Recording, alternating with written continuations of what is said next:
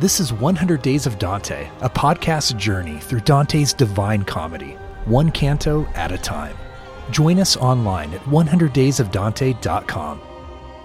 Let's read together. In Canto 29 of Paradiso, we come to the concluding conversation between Beatrice and Dante before Dante moves to the final realm of paradise.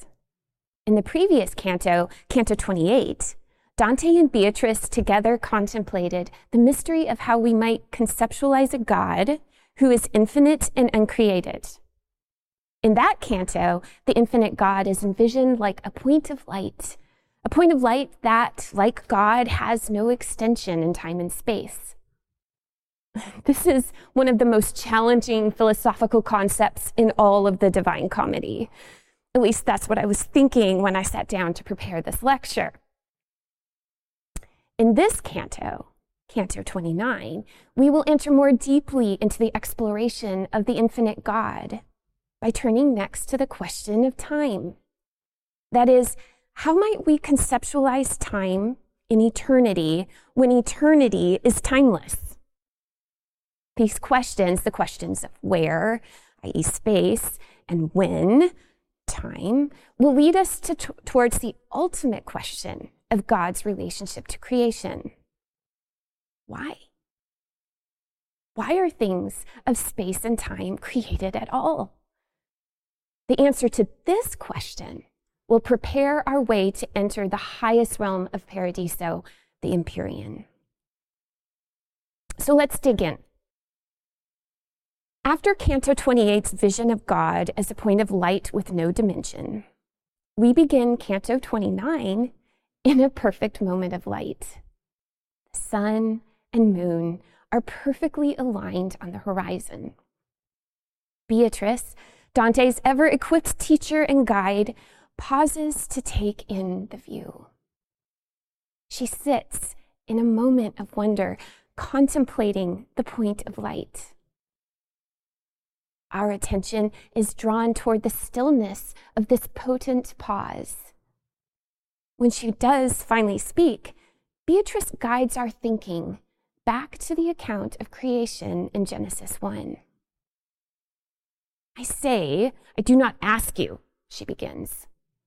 What would you like to hear, which I have seen within this terminus of where and when?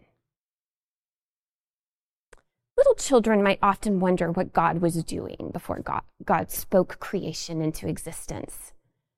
But to think about God, and thus to think about God's creation of time in this way, is to be confused. Beatrice wants to first correct us of this fundamental and common error. Quote, before he did not lie a drowse and still, neither before nor after can precede the hovering of God above these waters. End quote. Rather, she teaches us the words uttered that spoke creation into existence were words uttered beyond all time, in his eternity, beyond confining space, according to his will. Quote, into new loves burst the eternal love. In these verses of the Divine Comedy, we come to see the fullness of the questions of questions of where and questions of how creation came to be. The fullness of the answers to these questions is found when we ask the question, why? Why did God create? Our first initial response to this question is that we can say there is no reason. There's no reason for creation. Creation is not necessary, it does not complete God. The fuller answer to this question is both mysterious and simple. The answer is love. God created because of love. God created out of the abundance of God's love. God, in God's own self, is Trinitarian Father, Son, and Holy Spirit the three in one, mutually indwelling.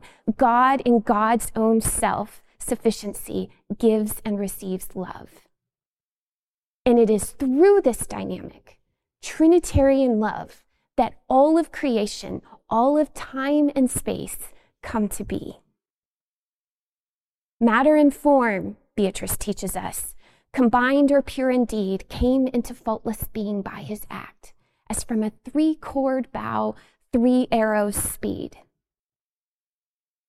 This Trinitarian vision of creation conceptualizes pure form, pure matter, and matter and form combined, all bearing the stamp of the Trinitarian God. And this love that springs forth from God is like a ray of light coming forth from that point of light that hits amber or glass, refracting into a multitude of rays in an instant. With this metaphor, we contemplate one creation, but multiple forms, bearing witness to the unity and harmony of all created things.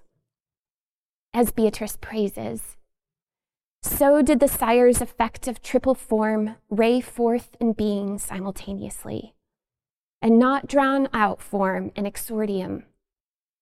All these were ordered when they came to be, their order and their essence, one creation. So let us pause for a moment and take in the wholeness of creation as if from God's own gaze, even if we do so only metaphorically. It's an audacious invitation. Indeed, how easy it is to become muddled when we try to understand these truths on our own terms. Beatrice tells us this is where so many philosophers, in their arrogance and limited knowledge, get things wrong so much philosophical discourse centers around these existential questions of how and how the cosmos came to be. Some of this deliberation, Beatrice notes, is just misguided. But some of it, as she points out in lines 82 through 93, is deadly dangerous in its derailment from truth. There she says, Down there, they dream who do not sleep with some believing that they speak the truth, some not. The latter bear more fault and blame. You don't philosophize on a single path. You're so in love with how you look, so vain, you're carried wide. Even this love of show, we here in heaven can bear with less disdain than when you make the scripture halt behind your reasonings or you twist it to sustain falsehoods. They don't consider how much blood it costs to sow it in the world, or how deeply the humble man delights the Lord when he stands by it. So here, Beatrice reminds Dante the humble man has the greater capacity to understand the fullness of creation's purpose. Because the humble man has the capacity toward wonder and praise. In contrast, pride is the ever present temptation that marks the, ro- the road towards error, both in humankind and even in the angels.